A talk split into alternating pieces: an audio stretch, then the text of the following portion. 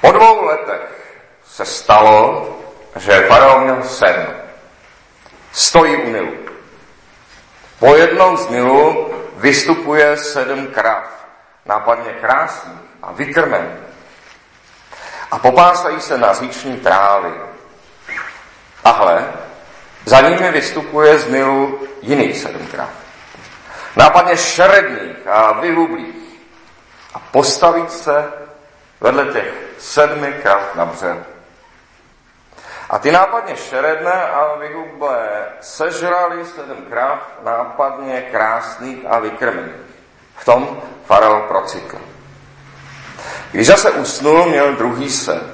Sedm klasů, bohatých a pěkných, vyrůstá z jednoho stébla. A hle, za nimi vyráží sedm klasů hluchých a sežehlých východních větrem.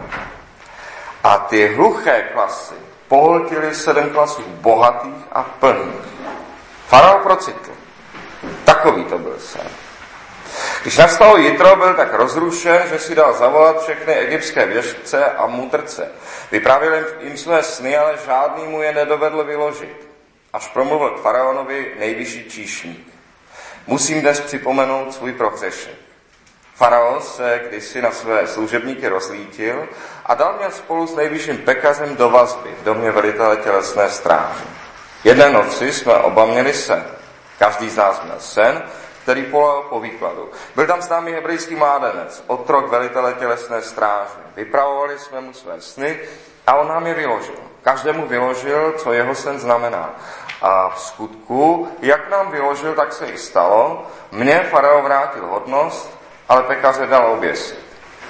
Farao si tedy dal zavolat Josefa. Okamžitě ho propustili z jámy. Oholil se, převlékl si plášť a přišel k faraonovi. Farao Josefovi řekl, měl jsem sen a nikdo mi jej nedovede vyložit. Doslechl jsem se, že tobě stačí sen slyšet a už jej vyložíš. Josef faraonovi odpověděl, ne já, ale Bůh dal faraonovi uspokojivou odpověď. Farao tedy k Josefovi mluvil. Zdálo se mi, že stojím na břehu Nilu. Po jednom z Nilu vystupuje sedm kráv vykrmených a krásného vzhledu a popásají se na říční trávě. A hle, za nimi vystupuje jiných sedm kráv, nevzhledných, velice bídného vzrůstu a vychrtlých. Něco tak šeredného jsem neviděl v celé egyptské zemi. A ty vychrtlé a šeredné krávy sežrali prvních sedm kráv vykrmených. Ačkoliv se dostali, eh, dostali do jejich útrop, nebylo znát, že tam jsou. Zůstali nápadně šeredné, jako předtím. V tom jsem procitl. Pak jsem ve snu viděl, z jednoho stébla vyrůstá sedm klasů plných a pěkných a hle za nimi vyráží sedm klasů jalových, hluchých a seželých východním větrem a ty hluché klasy pohltily sedm klasů pěkných. Řekl jsem to věžcům, ale nikdo mi nedovedl podat výklad. Josef faraonovi odvětil, faraonův sen je jeden a týž. Bůh faraonovi oznámil, co učiní. Sedm pěkných tráv, to je sedm let, také sedm pěkných klasů je sedm let, je to jeden sen. Sedm vychrtlých a šeredných kráv, vystupujících za nimi, je sedm let, stejně jako sedm prázdných a východním větrem sežehlých klasů. To bude sedm let hladu.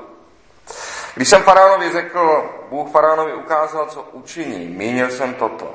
Přichází sedm let veliké hojnosti v celé egyptské zemi.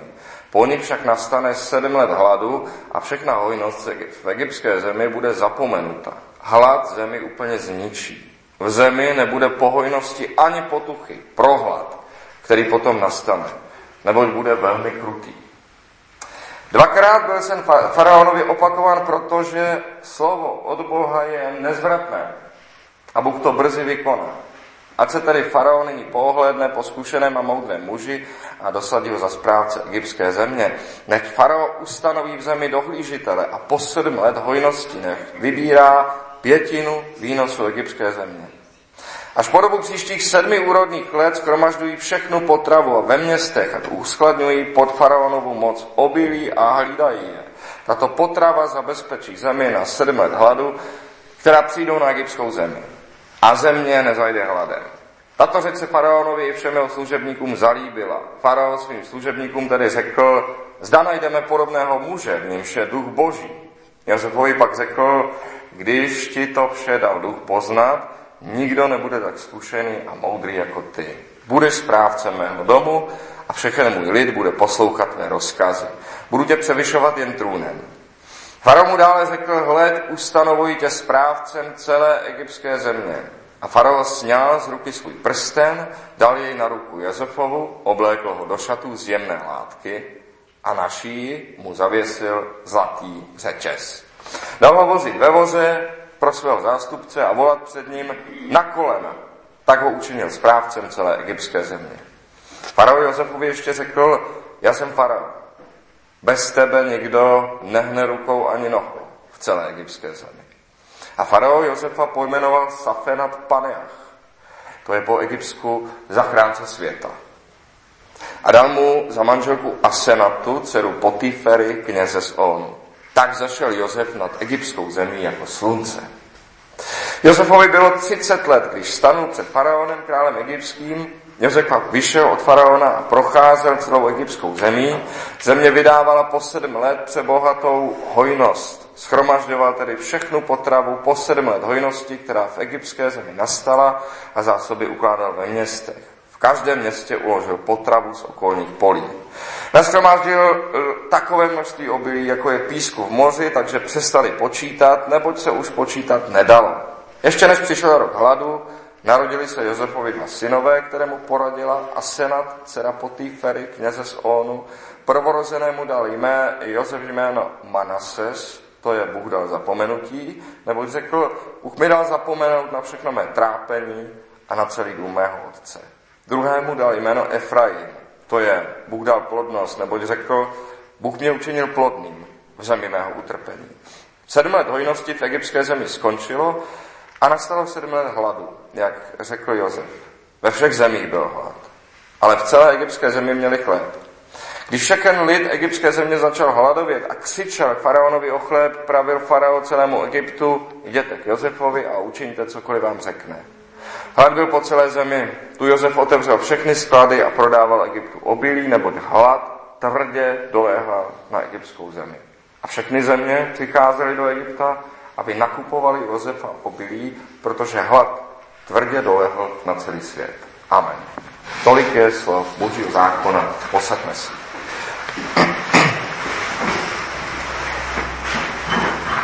Faraonův sen je jeden a týž. Bůh faraonovi oznámil, co učiní.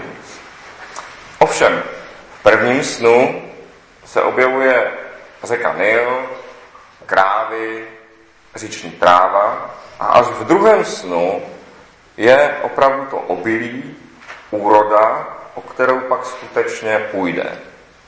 Protože první sen je duchovní, první sen je náboženský, druhý sen je věcný a praktický. Samozeku ten první sen. Samozeku Nil pokládali egyptiané za boha, velmi podobně jako dodnes indové řeku Gangu. Stejně tak kráva pro ně bylo posvátné zvíře. Krávu nebylo možné obětovat, nejspíš ani jinak zabít, zcela stejně jako dodnes u Indů. Byla podobou bohyně Hator, bohyně lásky, mateřství, hudby, tance a opilství. Když Egyptan spatřil tyto obrazy, Nil, krávy, říční práva, tak mu tanulo na mysli, všechno bude dobré, život je krásný, proč moc přemýšlet, proč moc mudrovat, to dobré mám před očima, to dobré mám před očima. Nil přinese záplavy a potom úrodu každý rok, kráva mléko dává každý den, život je třeba užívat. A něco na tom je. Něco na tom je. Sám Kristus přece říká, kdo z vás může o jedinou pít prodloužit svůj život, bude-li se znepokojovat. A o oděv, proč si děláte starost? Podívejte se na polní lily, jak rostou, nepracují, nepředou a pravím vám, že ani Šalamón v celé své nádheře nebyl tak oděn jako jedna z nich. Je tedy důležité poznat dobu hojnosti. Je důležité poznat dobu hojnosti, když je všude kolem člověka. Je důležité dokázat říci, dobře je právě teď. To je moudrost. Dokázat říci, dobře je právě teď. Protože nikdy není tak dobře, aby tu stále nebyl nějaký možný problém k řešení.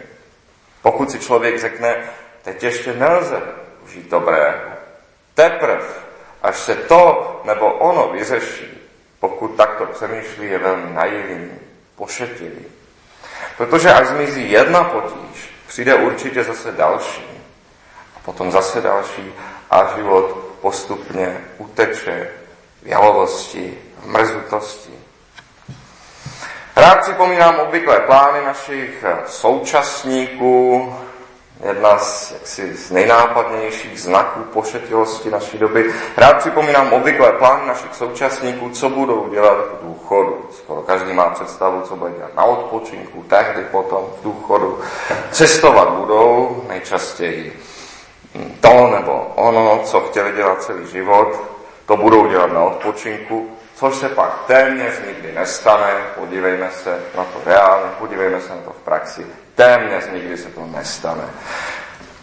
Ne, ne, nejde jenom o samostárnutí, o to, že se promění lidská přání, člověka už nebaví, ne, nechutná mu to, co by bývalo, uchutná dříve, přijde ubytek, sil, větší opatrnost na sebe sama. To všechno dovede zhatit plány člověka, ale co víc, jak vidíme dnes, přijdou časy, kdy se ani cestovat nemůže. Přijde bída, kdy už si nelze dovolit, co dříve šlo. Přijdou časy násilí a strachu, kdy už nejde bezpečně a bez starosti udělat, co dříve šlo. Známe však pomíjivost blahobytu, příjemnosti života, radostných chvíl, tak jsme na druhou stranu pošetilí, pokud na ně vsadíme svůj život. Pokud to je náš hlavní cíl, pokud je to náš konečný cíl, pokud vidíme jak si ve štěstí smysl života. Nejpošetilejší životní cíl je opravdu chtít být šťastný, to je ten nejméně promyšlený životní cíl, ten nejpošetilejší cíl.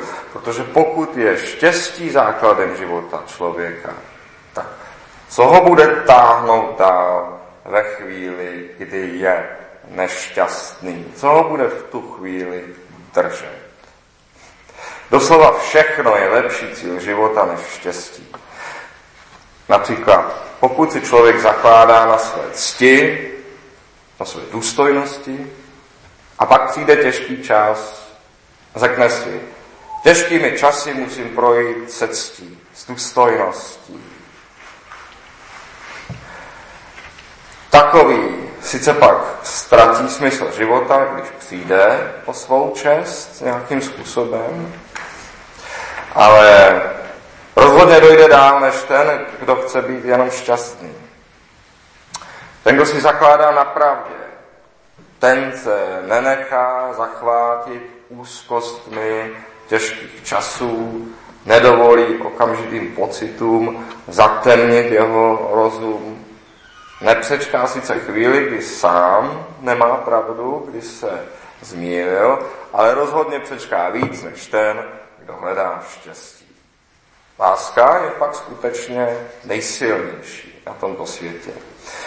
Kdo má někoho rád a na někomu záleží, ten, koho má alespoň pár lidí rádo a záleží mu na něm, toho se už skoro ani netýká, zda je dobře nebo zlé. Ten, dalo by se říct, je skoro vysvobozen z proměny dobrých a špatných poměrů. Ano, je s ním jistě konec, když se sklame v druhých, nebo když se od něj lidé odvrátí. Ale ten, kdo miluje, ten, kdo má rád, ten do té doby vydrží a překoná opravdu hodně, asi nejvíc ze všech. Z toho samého zdroje, odkud vzešel lahobit, z toho samého Nilu, tak vystupuje jiných sedm krav, nápadně šeredných a vyhublých, a postaví se vedle těch sedmi krav na břehu. Stojí vedle těch tučných krav. Sedm vykrmených, pěkných, sedm šeredných, vyhublých. Stojí vedle sebe. Protože zoufalství je právě v tom srovnání. Toho, co dříve šlo, co už teď nejde a nepůjde. V tom, co dříve těšilo a teď už netěší. Co jsme dřív měli a teď už nemáme. A ty vychrtlé a šeredné krávy sežrali prvních sedm kráv vykrmených, ačkoliv se dostali do jejich útrop, nebylo znát, že tam jsou. Zůstaly nápadně šeredné jako předtím. Na těch šeredných nebylo znát, že sežrali ty vykrmené. Pozdější neštěstí se totiž nevy, jaksi nevyrovná dřívější štěstí. Neudělá z toho nějaký prů, průměr. Nikdo si neřekne, tak teď je mi do pláče, ale na druhou stranu bývaly doby, kdy jsem vstával s úsměv, úsměvem, takže je to takové zdravě vyvážené, tak akorát. Takhle nikdo nepřemýšlí. Nikdo si neřekne, tak teď mám sice mnoho nemocí, ale na druhou stranu je třeba říct, že jsem býval když si úplně zdravý, takže je to takové vyvážené zdravě. Staré dobré časy samo, sami, o sobě nedá, sami o sobě nedávají člověku důvod, proč žít teď. To, co bylo, nedává důvod, proč žít teď. Touha po štěstí je tedy nepoužitelný základ pro život. Když Faro v prvním snu obdrží toto duchovní poučení, v druhém snu se dozví praktický důvod, proč se tvář doby promění. Sice sedm let neúrody obilí, ta jedna komodita, ten jeden materiál obilí prostě nebude a to bude důvod toho všeho, co přijde. Řekli jsme již, že těžkými dobami provedou člověka snáze jiné věci, než že chce být prostě šťastný. Základ přežití člověka je duchovní. Člověk vždycky přežívá na duchovních hodnotách, nikoli náklad není hmotný. Ale i duchovní síly mají hranice. I člověka cti, jak jsme řekli, může nakonec dohnat hanba a s tím se nezrovná. I člověk pravdy možná jednoho dne pravdu neunese a nevyrovná se s tím. Nás k blížnímu číhá zrada, která ji dovede zničit. I duchovní věci jsou u člověka konečné. I duchovní věci jsou u člověka stvořeny. Jen Bůh sám je bez konce a bez omezení. Ale vše na této zemi má hranici. Hranicí duchovních sil člověka je jeho tělo. Duch sice může dotlačit tělo daleko za hranice jejich domělých e, schopností, opět ukážu, je to vědecky dokázáno, Například, když byli lidé, vědci sledováni v laboratoři při cvičení, ukázalo se, že všichni přestávají cvičit s pocitem vyčerpání ve chvíli, kdy je jejich tělo ještě schopné dlouho fungovat, kdy ještě dlouho by to tělo technicky bylo schopné vykonávat ten cvik, ale duch už to vzdal, prostě vzdál. To je, byl ten jediný důvod. Tělesně nic nebránilo tomu, aby cvičili dál. A tak člověk, tak duch člověku umožňuje se postit, duch umožňuje člověku dlouhou dobu bdít, duch umožňuje člověku putovat na velmi dlouhé vzdálenosti, ale také to nejde do nekonečna. O moc víc než 40 dní člověk bez jídla nepřežije. Neskoušejte to. O moc víc než tři dny člověk bdít nevydrží. A tak dále. A tak sedm let hladu, i když jde jenom o obilí, znamená duchovně hodně. Znamená to duchovně opravdu hodně. Protože stále hladový člověk postupně začíná myslet jinak. Jeho čas se stále více točí kolem jídla. Přes den ráno, vstane, tak myslí na tu chvíli večer, kdy se konečně trochu nají Večer po jídle, které sotva zahnalo ten nejhorší hlad, myslí člověk zase znovu na to, kdy bude, kdy bude znova jíst, kdy bude ta chvíle, kdy se znova najíst. A postupně, protože hladuje sedm let, protože trvá týdny, měsíce, Postupně je pro něj přijatelné sníst věci, které by dřív do nevzal. Nejdřív tedy začne jíst to, čím by dříve opravdu krmil jenom dobytek. Časem je schopen sníst psa nebo kočku nebo podobná nečistá zvířata. Za hladomoru potom pak skoro vždy se nakonec objeví lidožrouctví a kanibalismus. Tak to skoro vždycky končí, protože to k tomu postupně míří. Časy hladu jsou právě zlé v tom, že se postupně den co den nenápadně snižuje laťka člověka, takže si toho člověk ani sám pořádně nevšímá. A i když si člověk sám, jedinec, zachová čisté srdce, tak rozhodně tomu tak není u všech kolem něj. Rozhodně tomu tak není u většiny kolem něj. Bída rozhodně proměňuje společnost a rozhodně ji proměňuje morálně. A taky nejde podcenit. Různí veřejní mravokárci a bohužel často i křesťané, to je velmi smutné, ale bohužel často i křesťané, mluví často si s pohrdáním o lidech, kteří se starají o stav hospodářství, o hodnotu měny, o ekonomický růst, jako by to byly nějací povrchní lakomci. A dělají to s lehkostí hlavně proto, že následky bídy sami nikdy nenesou, protože je to to břemeno, kterého se sami nechtějí dotknout ani prstem. Když se však s pokorou ptáme po pravdě, s pokorou pátráme, spacíme, co se s lidmi ve skutečnosti děje, když třeba peníze ztrácejí svou cenu. Když peníze ztratí svou cenu, tak lidé raději všechno utratí dnes, v jednom takovém jaksi záchvatu obžerství, záchvatu rozmařilosti. Raději všechno utratí dnes, protože zítra za to stejně nepůjde koupit nic. Tak, co si ty peníze nechává? A raději si půjčují, když peníze ztrácejí cenu, než aby druhým půjčovali, protože, protože vracet budou stejně méně, jenom zlomek, než si půjčili.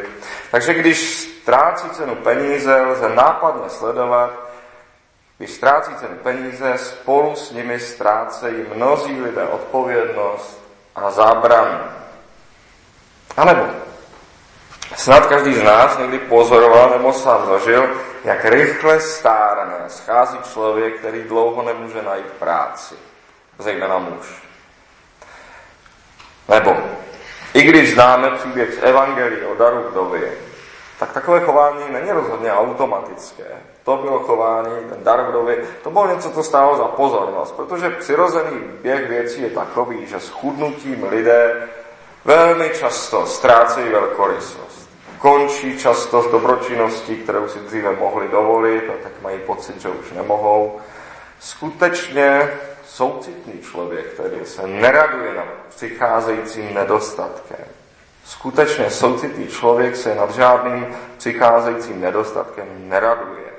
Když to ten, do nahubených letech shledává kladné stránky, a takových lidí dnes bohužel slyšíme nemálo, takový člověk prozrazuje vlastní zlomyslnost a zášť k lidem a zaslouží si naše odsouzení, ať je před lidmi jakkoliv ctění, protože na bídě není naprosto nic dobrého.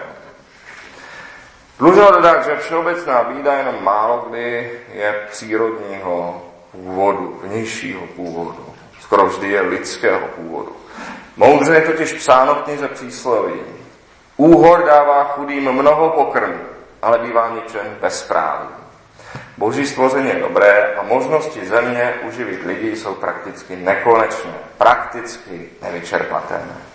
Většina bídy proto vždycky vzešla z toho, že lidem je kvůli jejich postavení nebo původu nebo přesvědčení znemožněno sami se živit, sami něco dělat. Většinou z toho, že nějakým opatřením se jim svázali ruce. Hlad v současné Africe ustal s tím, jak ustaly různé nápady diktátorů, jak nově uspořádat společnost. Jako se říkalo, se sovětským svazem přišla bída na zem, tak s ním zase odešla z tohoto světa, alespoň v rozvojovém světě. V samotném starém Egyptě často přicházel hlad proto, že byla většina prostředků vynakládána na to, aby si faraon postavil pomník, pyramidu, které tam stojí doteď. Historik Herodotos zaznamenává, jak za svého výzkumného pobytu v Egyptě někdy 500 let před Kristem, když tam přijel do Egypta a když zmínil před místními obdivně ty pyramidy, všichni místní jenom zvedli oči v sloup a říkali mu něco v tom smyslu, pyramidy, to nechcete. Tohle nám byl čert dlužen, protože při stavbě vždy země nesmírně schudla. Boží stvoření je tak sice dobré. Přesto hospodin, hospodin není nějaká bohyně matka. Hospodin není naše matka, ale náš otec. Hospodin není nějaká bohyně matka, která by se o svět starala jako onemluvně. Bůh totiž stvořil člověka rozumného, dostatečně samostatného na to, aby jeho mysli, schopnosti dosáhly záranice pouhého jednoho roku. Bůh stvořil člověka tak, že člověk dovede myslet víc než na horizont jednoho roku. Víme, že nezodpovědným, nedospělým lidem se z dobrého důvodu svěřují peníze na jeden, na jeden den, jinak by je hned utratili. Když to dospělým lidem se dává výplata tak za měsíc a pak ti nejuvážlivější lidé, nejodpovědnější lidé, kteří mezi námi žijí, sedláci, dostávají všechen zisk jednou za rok při sklizni, protože s tím umí nakládat. A mají vědět, že dáli Bůh, budou zde na světě ještě desítky let. I když jistě nevíme ne ani hodiny, to také znamená, že tady také můžeme být ještě desítky let. A podle toho se musíme zařídit. Bůh také neposlal na Egypt sedm let hladu první, ale nejdříve dal sedm let hojnosti, něco, s čím se dá zacházet. Dal sedm let, ve kterých se nemají lidé třást úzkostí, ale také nemají smýšlet jako rozmazlené děti, které překvapí každá budoucí nepřízeň. Josefova rada se faraonovi i jeho radě moudrých zdá jakoby kouzelná. A přitom je, přitom je prostá. Jeho rada je prostá a přišel by na ní každý, kdo staví na následující přesvědčení. Sice Bůh tě chce mít na světě. Bůh tě chce mít na světě. Bůh chce, abys žil. Abys živ byl. Abys žil teď, ale také za sedm let. My dnes víme mnohem, ještě mnohem víc než prorok Josef. Bůh chce, abys žil na věky.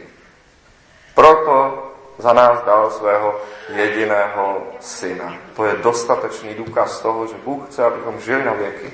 A tak při vší hořkosti časného života, co je jeho trvání proti věčnosti. Co je nějakých 80, 90 let proti věčnosti. A proto se tímto životem musíme nějak protlout až do konce, protože boží přání a boží příkaz je, abys živ byl. Proto něco málo obětujme pro věci, které dají přežít i těžké časy, pokud, dokud je ještě dobře. Snažíme se především být vždycky o něco statečnější, o něco odolnější, než si naše doba vyžaduje, než bychom si mysleli, že je nutné. Snažíme se především bojovat se změkčilostí a zbavilostí. Na těžké časy se totiž dá nachystat jenom tehdy, dokud je ještě dobře dokud jsou síly navíc a něco se chystat, dát se dá ještě jenom tehdy, dokud jsou ještě síly navíc, protože zoufalé poměry obvykle neplodí dobrý charakter. Zoufalé poměry obvykle neplodí dobrý charakter a dobré lidi v těch časech je charakter už jenom zkoušen a testován. Radujme se tedy jako děti ze všeho, co dobrého nyní máme. Ale nesmýšlejme jako děti, které automaticky čekají, že jim bude z cesty odstraněna každá překážka, že nemusí podstupovat zkoušky. Den dobrý užívej dobra. A v den zlý si uvědom, že ten i onen učinil Bůh proto, aby se člověk nedozvěděl, co bude po něm. Amen.